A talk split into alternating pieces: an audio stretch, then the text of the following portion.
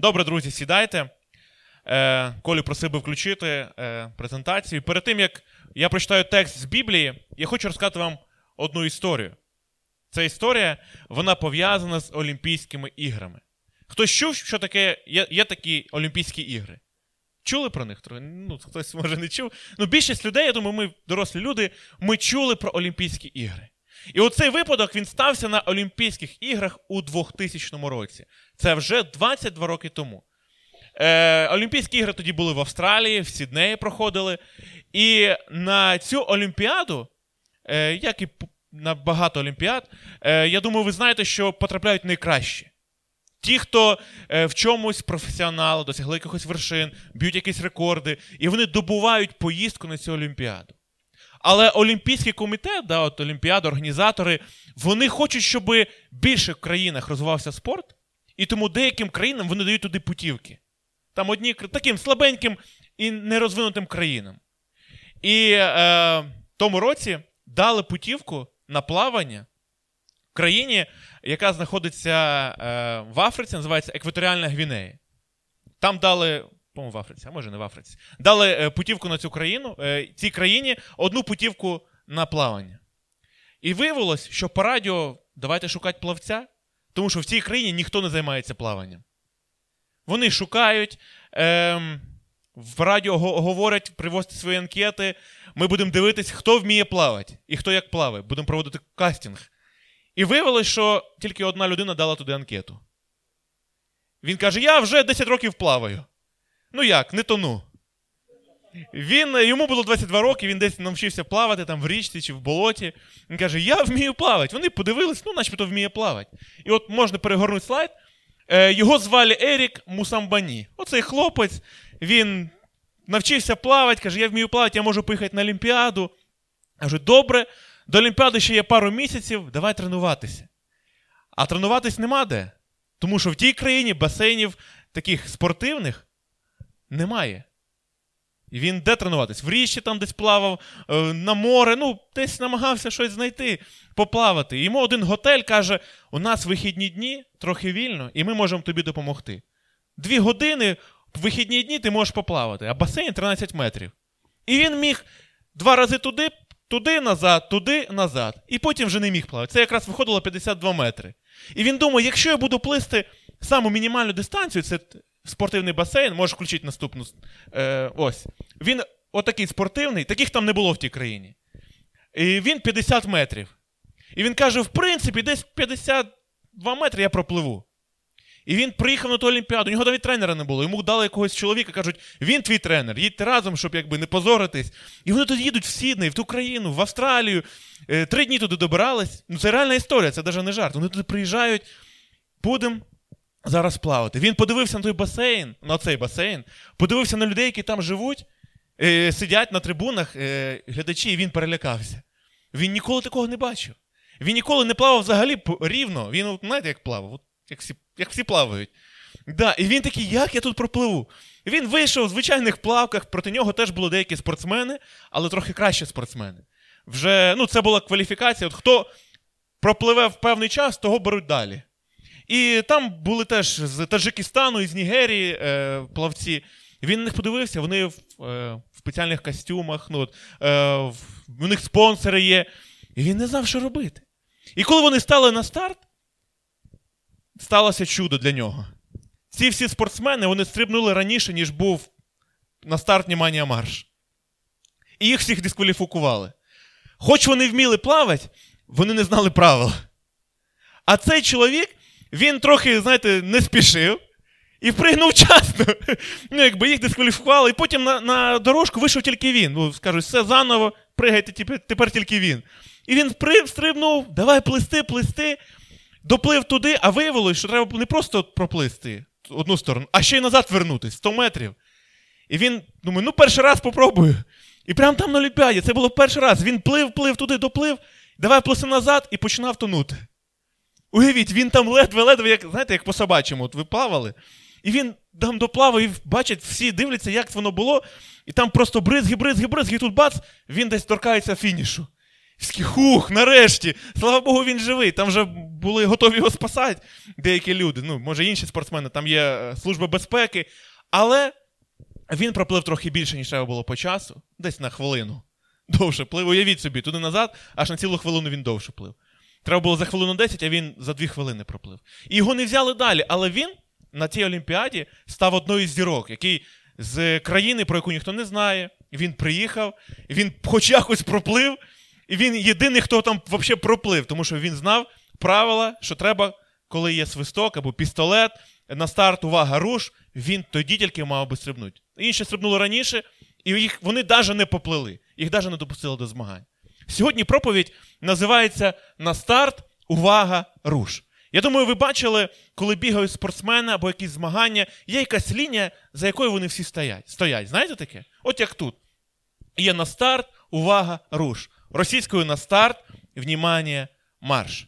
Сьогодні ми поговоримо про початок. Да? От На старт, увага, руш це початок якоїсь дистанції, чи це початок якогось руху, це початок якихось змагань. Це те, що стартова лінія, з чого все починається.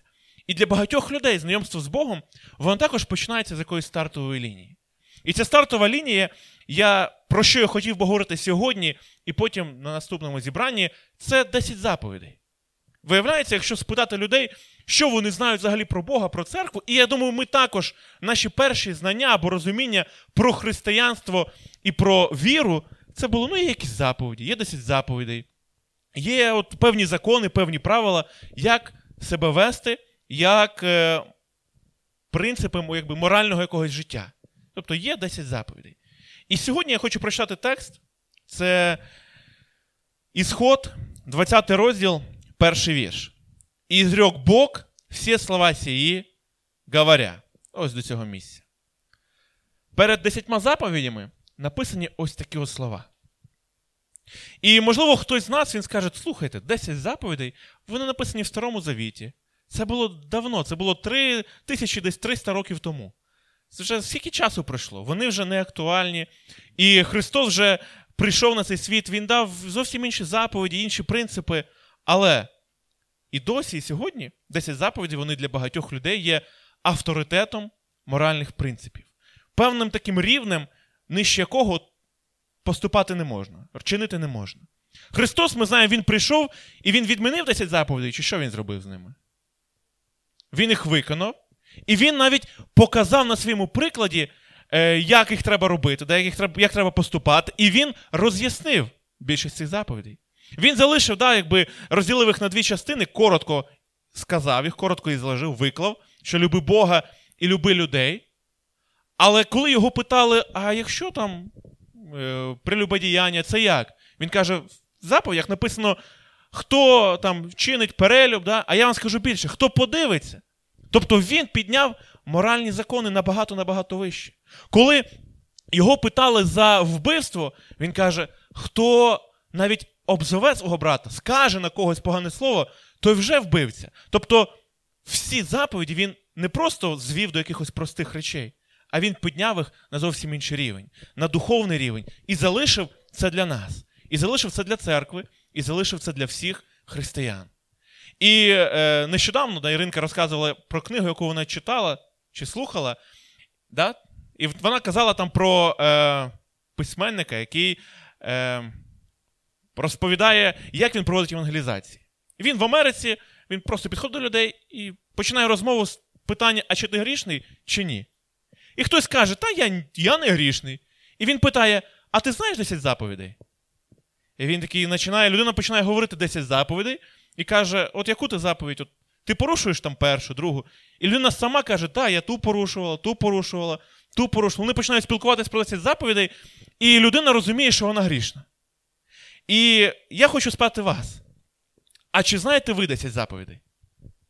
Я думаю, більшість людей вони кажуть, так, звісно, знаю. Але яка перша заповідь? Хто скаже? Ну, Молодці, молодець. А яка друга заповідь, хто знає? О, непогано, непогано. А третя заповідь? Не тормози, не спіши з суботою. Була вчора, все нормально. Так, ну я думаю, ми зараз розберемо. Бачите, начебто ми і знаємо їх, да? І от вроді би розуміємо, навіть у нас там є е, рамочці, вони записані, але десь буває, ми послідовність десь втрачається. Десь буває, ми знаємо, в чому суть, але не пам'ятаємо їх до кінця. І що цікаво, в країнах, особливо там західних, де, здавалося б, е, багато з нас ми чуємо, що там дуже слабкий рівень моралі, духовності. Більшість людей на вулицях вони знають 10 заповідей. Тобто, хоч вони грішать, і в країнах закони не найкращі, куди їх питають про 10 заповідей, вони кажуть, да, я знаю 10 заповідей. Вони розповідають перша, друга, третя. Ну, згадують не сильно е, мідляніше, ніж ми. В принципі, непогано. Тому що там зовсім інші принципи в країнах. Вони більшість західних країн вони протестантські і побудовані на біблійних принципах. Навіть країни побудовані на 10 заповідях. І сьогодні я хотів би, щоб ми от на старт увага руш, початок 10 заповідей, початок основи для християнства, початок християнських принципів, моралі. Хотів би, щоб ми сьогодні розглянули три перші заповіді. Коротко, можливо, по-новому, можливо, пороздумували, а як вони сьогодні актуальні для нашого життя. І перша заповідь, ви вже сказали, вона звучить так: Я Господь, Бог твой, который вивел тебе із землі єгипетської, із дома рабства. І от друга частина, хтось її відносить вже, євреї відносять її до другої заповіді. Е, ми відносимо християни її до першої ще заповіді. Да не буде у тебе других богов пред лицом моїм. І це не таке суттєве питання, тому що, в принципі, воно перша і друга заповідь вони дуже сильно пов'язані. І на перший погляд, ця заповідь вона виглядає чисто для євреїв. От якщо подивитись, написано: Я Господь Бог твій, який вивів тебе із земли єгипетської. Думаємо, ну, хто з нас був в Єгипті? Ну, може, хтось і був. Але ми туди, якщо ви, українці звідти виїжджали, то виїжджали на літаках, а не ходили по пустелі, правда? То ну, трохи вже по-іншому час змінився. І нам здається, ну, нас ніхто нікуди не виводив, і це не для нас. Але ця заповідь вона актуальна і сьогодні. Ця заповідь вона для всіх поколінь, для багатьох людей і для багатьох віруючих. Тому що Він є Бог нас. Давайте потроху і по чуть-чуть по кусочкам подивимось. Я Господь Бог твой. Наш Господь, наш Бог, Він хоче бути тільки нашим Богом. Він каже: Я Бог твій. Він не тільки Бог батьків наших, не тільки Бог дітей, не тільки Бог наших родичів, Він і наш особистий Господь. Він хоче бути нашим особистим Богом, хоче мати з нами особисті відносини, особисті стосунки і особистий час. Він хоче зайняти своє тверде місце в нашому житті. Каже: Я Бог твій.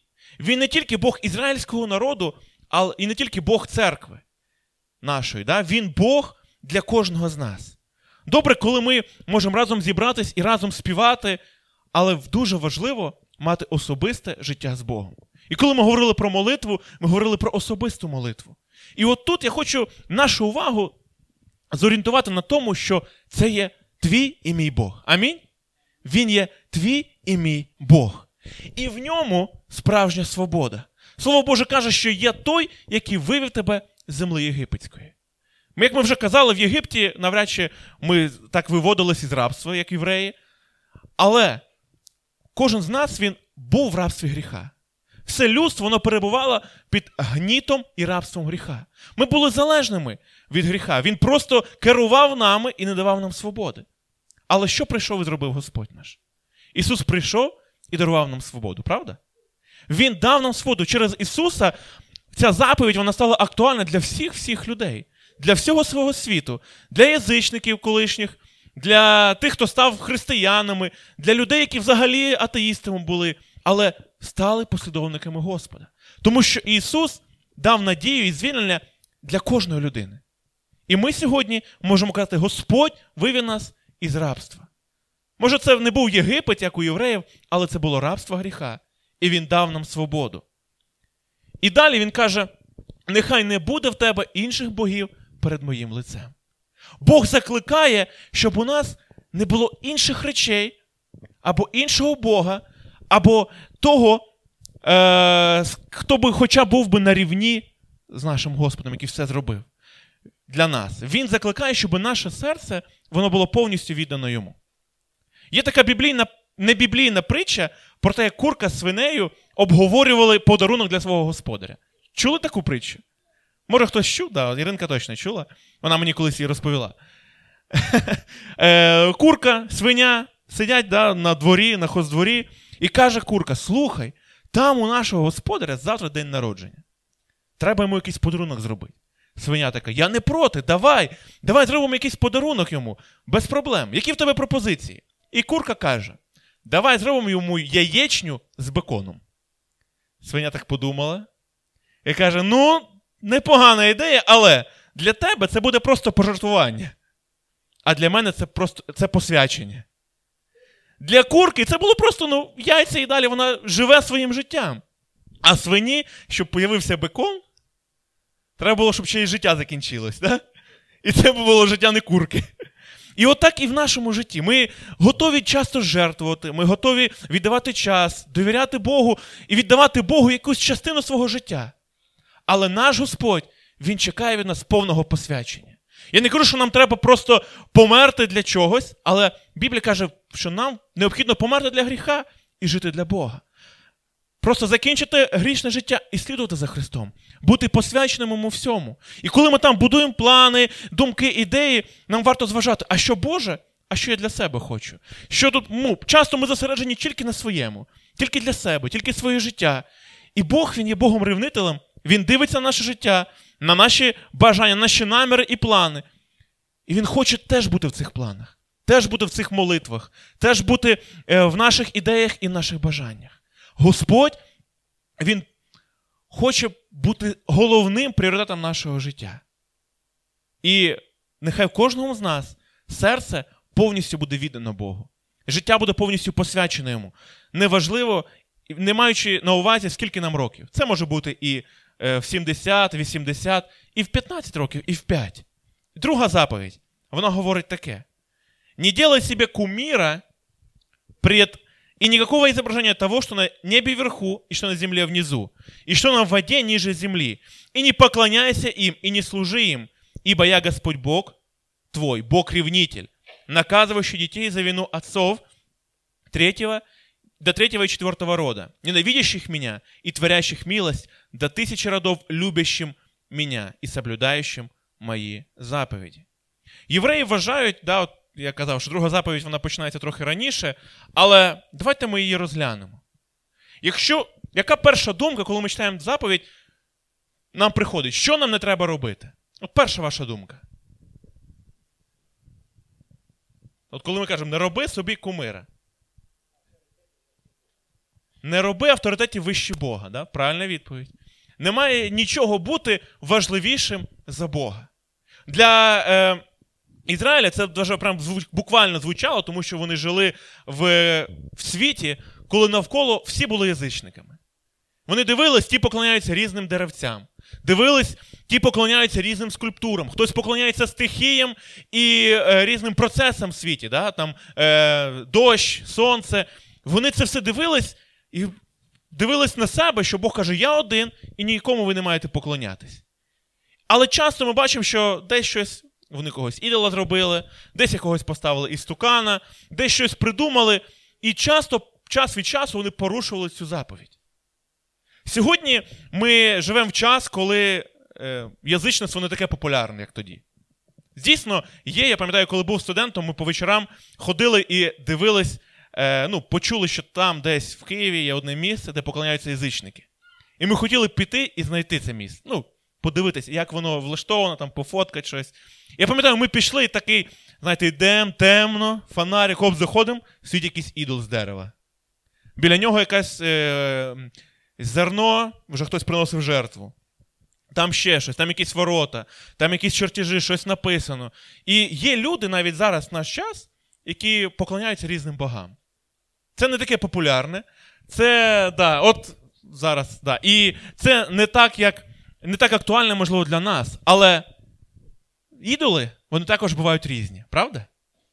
І довгий час е, в нашій країні майже в кожному селі, в кожному місті теж були поставлені отакі от ідоли. Багато людей, навіть віруючі, кажуть, та це всього лиш пам'ятка. Це пам'ятник, це він стоїть і все нормально, ну якби це історія. Але ми всі знаємо і бачимо навіть зараз по тому, як процеси відбуваються в світі, наскільки комунізм і ця ідеологія, вона атеїстична ідеологія, повпливала на людей. Наскільки вона змінила розум, наскільки вона вплинула на цілі покоління людей, на цінності, на погляди, на світогляд, абсолютно на все. І от навіть е, от такі от пам'ятники, символи, вони не просто ставилися для красоти. Вони ставилися як нагадування, хто якби тут хазяїн, хто ідеолог, хто, о, від кого ці всі цінності і принципи, які, якими жила країна. І багато країн вони одразу, як тільки отримали незалежність, вони цих всіх позакінчували цими цінностями і цими ідолами. Але ідоли, вони не тільки отакі от пам'ятники. Ідолами часто можуть бути речі, які, в принципі, ну, звичайні, хороші, добрі, але навіть і вони можуть займати місце на рівні з Богом. Навіть та ж сама любов. Любов це хороша річ. Дуже хороша річ. Але буває так, коли любов, навіть або почуття, рішення, любов нам важливіше стає, ніж Бог, ніж той, хто дав цю любов. Ми буває там споримо, сперечаємо, скажемо, ну як це можна було зробити? Ну, любов важливіша за Бога, або любов важливіша за Господа, або е, поклоніння Богу важливіше за самого Бога іноді може, може ставати. Можемо приходити в церкву, служити Богу, співати пісні, і це стає важливіше, ніж сам пошук Господа, ніж саме спілкування з ним, ніж єдність з ним, ніж е, слідування за ним, ніж життя з ним. І я навіть цю заповідь її відношу до таких речей, коли ми щось робимо своїми руками, і це стає важливіше за Бога. Коли якась е, дія, якийсь вчинок, якісь принципи, якісь ідеї, вони стають важливіше за того, хто їх дав або хто їх придумав. Здається, да, церква, християнство це все зрозуміло, але буває, у нас трохи якийсь перекос стає. Я дивлюсь, що буває, люди починають сперечатись про одяг, про зовнішній вигляд, там, про покриття голови, там, про те, як одягатись чи не одягатись. І багато речей навколо цього стає, і думаєш, значить, це важливіше, ніж сам Бог. І хтось навіть оцінює, каже, ага, це церква наша, а це не наша. Хтось навіть скаже, о, це от ті, тому що вони отак моляться. А це не ті, тому що вони не так моляться. Хтось може сказати, слухайте, ось це вони так поклоняються, а тут служіння по-іншому. І це вже різні. І здається, начебто ми слідуємо одному Богу. Ми навіть можемо бути е, схожими церквами. Але десь щось відрізняється, якісь зовнішні речі. І хтось вже будує на цьому і каже: ось це вже так. Хтось дивиться не на Бога, а дивиться на зовнішні моменти, на зовнішні речі. І це стає певною проблемою. І як, скоріш за все, навіть я дивлюсь, це наслідок от е, тої країни, в якій раніше ми всі жили, і цих всіх принципів совкових, які сьогодні відображаються і на церквах, на жаль. Але Богу не подобається, коли щось стає хоча б на рівні з ним або важливішим за нього. Богу не подобається, коли те, що Він дає, для нас важливіше, ніж той, хто це дає. І тому Господь, Він хоче, щоб ми поклонялись йому, щоб ми слідували за ним, і щоб ми любили Його і виконували Його заповіді. Пам'ятаєте в Новому Завіті е, розмову Ісуса з Самарянкою? Вони там говорили, вона каже: а де поклонятись Богові? От наші батьки тут кажуть, а ви кажете там. Де це робити? І що він сказав їй? Що вже є час, коли Богу приємні ті, хто поклоняються в дусі і істині. Тобто немає місця, немає якихось зовнішніх обрядів. Він каже, в дусі і істині. Поклоняйся Богові своїм серцем, своїм життям в дусі і істині. І це є, якби, на мою думку, таким як послідовником, послідовним елементом цієї заповіді. Третя заповідь, і ми вже будемо йти до молитви, це заповідь, яка говорить: не произноси імені Господа Бога Твоего напрасно, ибо Господь не оставить без наказания того, хто произносить ім'я Його. Третя заповідь це заповідь про Боже ім'я. Якщо ви читали Тору або дивились якісь переклади єврейських текстів, хто знає, як там написано слово Бог? Може, помічали? О, Денис помічав. Да. Як Денис написано? Да. Тобто там є. ну Вони да, вони пишуть єврейське справа наліво, але якщо це російською мовою написано, то воно якби як як ми звикли. Але слово Бог вони пишуть не повністю. І слово Господь вони також пишуть не повністю. Тобто вони пропускають якісь букви. Навіть е, говорячи Яхве, да, тобто це теж була якби певна абревіатура. Вони пропускали якісь певні не абревіатури, а пропускали деякі слова. Тому що прям е, напряму прийняли, да, деякі букви пропускали, прям напряму буквально при, е, прийняли цю заповідь, що ім'я Бога, навіть слово Бог, не можна говорити. Ну, не то, що там напрасно, краще взагалі не говорити, друг зрішу. І вони його десь коротко десь писали, і от прям буквально його виконували. Сьогодні, знаєте, воно для нас е, не є проблемою, тому що ми читаємо Біблію, говоримо Слово Бог. Але буває так, що десь слово Бог або слово Господь, воно заміняє якісь такі хороші фрази. У людей буває таке слово, да, вони кажуть, замість, е, можуть сказати будь-яке, і матюк, і ще когось згадати, і слово Бог, знаєте, в, одному рядку. Або навіть в замінники можна знайти. І отут і про це теж говориться, що напрасно, даремно, де попало, не кажи про Бога. Не говори слово Бог, не вживай його імені. І ще що цікаво, не вживай його імені, я навіть піду далі там, де це от, твій вислів або твоя дія, вона кидає на нього тінь. Я зараз трохи розкажу, про що я маю на увазі. Крім того, що є сила слів, є також і сила в наших діях і в наших вчинках. Перегорни, будь ласка, слайд. Я думаю, ви теж е, знайомі з подією, яка відбувалась колись давно. Це були хрестові походи. Е, Коротко тут написано, що це військові експедиції християн в Єрусалим на Ближній Схід, де вони йшли туди і військовою е, агресією, да, війною звільняли святині, святі місця. Ізраїль, Єрусалим. Вони просто йшли туди, кажуть, нам треба йти і звільняти. Але вони не просто, знаєте, йшли і звільняли. Вони часто робили і свої якісь справи. Когось вбивали, знаєте, хто їм не сподобався. Е, Воювали, е, крали, е, займались насильством. Начебто хороша справа, да? звільнити Ізраїль, звільнити місця, Єрусалим, дати свободу, хай там євреї живуть. Але це не, не, ні до чого не призвело. Це призвело до того, що вони просто вбивали людей, загарбницькою діяльністю займались, вкрали все звідти, що було, і десь в когось вдома воно було, десь доїхало, десь не доїхало. І це сумний епізод в історії християнства, коли християни для досягнення своїх цілей, начебто під прикриттям Бога і християнства, от з прапорами, там хрест, вони йдуть, але вони займались не зовсім хорошими справами, не зовсім хорошою діяльністю. І оце от певна паралель про вживання Бога, ім'я Бога напрасно, надаремно. Ми скажемо, це було колись, це було десь давно і далеко. Але ім'я Господа, воно сьогодні, е, за часів з Воскресінням Христа, воно має ще більшу силу. В імені Ісуса ми маємо владу, правда? В імені Христа ми спасаємося через Христа, через Його ім'я. Через Його ім'я ми е, маємо життя вічне. В імені нашого Господа є все для нас. І от Бог ще більше підняв стандарти, але буває віруючі люди, вони десь в словах, десь в якихось справах, вони допускають якісь такі речі, і замість того, щоб нести світло, просвітлювати там територію, місце, суспільство, вони несуть зло і кажуть, ми Божі, ми від Господа, ми проповідуємо Євангеліє, ми християни.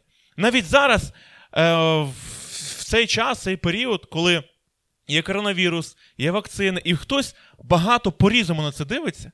Да, Ми вже казали, що це медичне питання.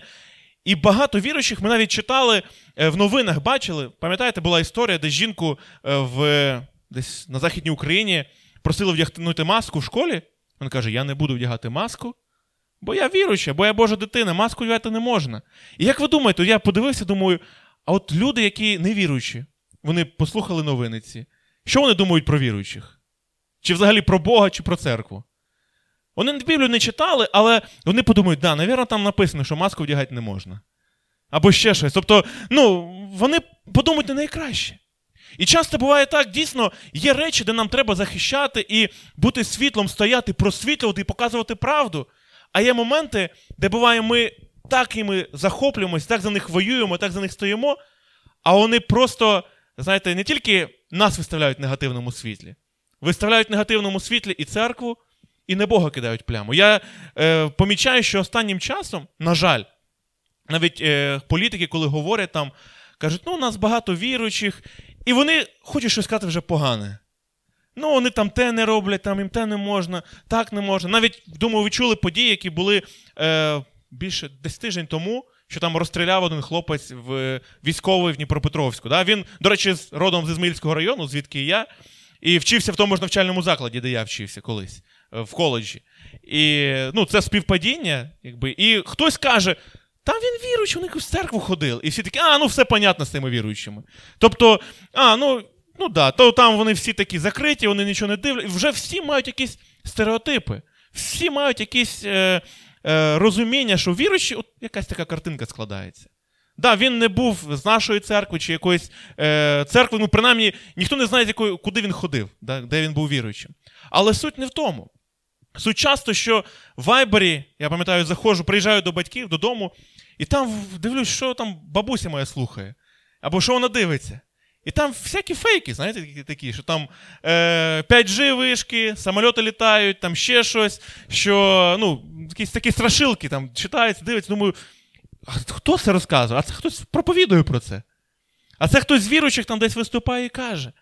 І я не хочу дуже сильно знаєте, цю тему, але я хочу, щоб ми зрозуміли, що коли ми щось говоримо, з кимось вступаємо в якийсь діалог чи щось доказуємо, нам варто розуміти, що ми всі носії Божого імені. На нас на всіх написано, якщо ми читаємо Біблію, молимось, ходимо в церкву, ми всі представляємо цю церкву. В кожній країні є, е, майже, якщо вона має якісь відносини, є посол від цієї країни. Да? В Україні, да, якщо вона налагодила відносини, там, допустимо, з Германією, є посольство Німеччини. Да? Там є посол, є люди, які представляють Німеччину в нашій країні. І уявіть, якщо посол Німеччини він щось скаже таке неприємне для України. Або зробить якусь, якісь якісь преступлення скаже, я посол Німеччини, навіть якщо він не скаже. Чи будуть нормальні відносини між Україною і Німеччиною? Почнуться якісь конфлікти, почнуться якісь політичні там діалоги. Скажуть, о, дивіться, посол Німеччини собі таке дозволяє. Як таке можна? Німеччина взагалі нас принижує, хтось каже. І далі почнуться почнуться якісь політичні такі ігри, діалоги, і скажуть, їдьте посла, забирайте, ми не хочемо з вами нічого мати. Тому що ну, ви порушуєте, ви щось робите неприємне, це ну, е, не, не морально. Тобто є певні вимоги до цього посла, і є навіть речі, про які він би хотів би сказати, але він не може їх сказати, тому що ну, він представляє всю країну.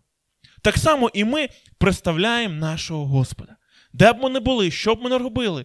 І ми не покликані представляти мовчати, нічого не робити. Навпаки, ми покликані просвіщати, світити, змінювати, впливати, міняти суспільство на краще, казати людям: дивіться, ось істина, ось Господь, ось шлях. Ось, ну, ми не, темрява, ми не середньові, ми не середньовіччя, ми не церква, яка десь там далеко. Ми церква актуальна, правда? Господь він сьогодні актуальний, заповіді актуальні, Бог живий, і ми живі з вами. І ми покликані бути прикладом, світити всюди. І коли ми щось, що ми б не робили, ми всюди проповідуємо нашого Господа. Треба проповідувати Бога словами, це необхідно, але часто. Е, ми навіть іноді не хочемо проповідувати Бога, але ми його проповідуємо нашими ділами. І ми показуємо, який Господь. І коли ж десь діла не співпадають з Божим Словом, це і теж про заповідь не произносі ім'я Господа надаремно. Тому що ми всі носі Його імені. Ми всі Божі. У нас написано на лобах. Да? Е, Як багато хто читає е, книгу відкриття, і там про число зверя говорять, да? але там всі пропускають про тих, в кого є мітка від Бога що вони Божі, що вони помічені Богом, що е, запечатані Богом. І от на нас, як на людях в церкві, зразу написано, що ми віруючі. Ми гос, ми Господні, ми Христові. І що б ми не робили, хороші речі чи погані, ми цим говоримо, що ми Христові. Навіть якщо ми десь там случайно побули в церкві, да, може бути так, ми теж Христові. Я пам'ятаю, у мене однокласник колись був. Один раз він прийшов в церкву, і всі думали, що він вже віруючий. Знаєте, Він там був, ну він нормально себе вів, нічого поганого не робив. Ну, А він ходить, кажу, та я не знаю. Я, а я тоді не був. Кажу, я ніколи не бачив його там. Та він. Ого, віруючим таке можна робити. Я кажу, я не знаю, хто він такий. Да, і, і так само буває. Друзі, я, можливо, вас трохи там нагрузив і скажете, йой-йой, що ти багато наговорив. Але в кінці проповіді я хочу, щоб ми щось для себе зрозуміли і прийняли якісь рішення. Що нам робити? Як нам чинити? І от висновку я хочу сказати, що ми сьогодні говорили про 10 заповідей. І ці заповіді, вони актуальні і сьогодні. Ми говорили про перші три. Такий старт е, в цих заповідей. І вони всі про відношення нас і Бога. І вони говорять про посвяту Богові. Що нам необхідно посвятити себе, своє життя нашому Господу. Що Він має зайняти місце на троні нашого серця, на троні нашого життя. І коли ми щось робимо, ми маємо розуміти, а це Богові приємно чи неприємно. А які Божі інтереси в тому, що ми робимо і як ми чинимо. Я поїду туди, я буду там. А що Господь хоче, щоб я в цей час зробив? Чи я думаю тільки про себе, чи я посвячений Богу і думаю про Бога? Поклонятися йому. Бог покликав нас поклонятися йому, бути поклонниками йому в дусі і в істині. Це не в обрядах, це не просто якихось традиції з точки зору негативної на, на традиції. Да? Там, привикли і робимо, робимо без Бога, без духа, е, і не живе воно. Але Бог покликав нас на живого поклоніння йому. І тільки йому. І кожен з нас він покликаний прославляти Боже ім'я. Куди б ми не пішли? Що б ми не робили?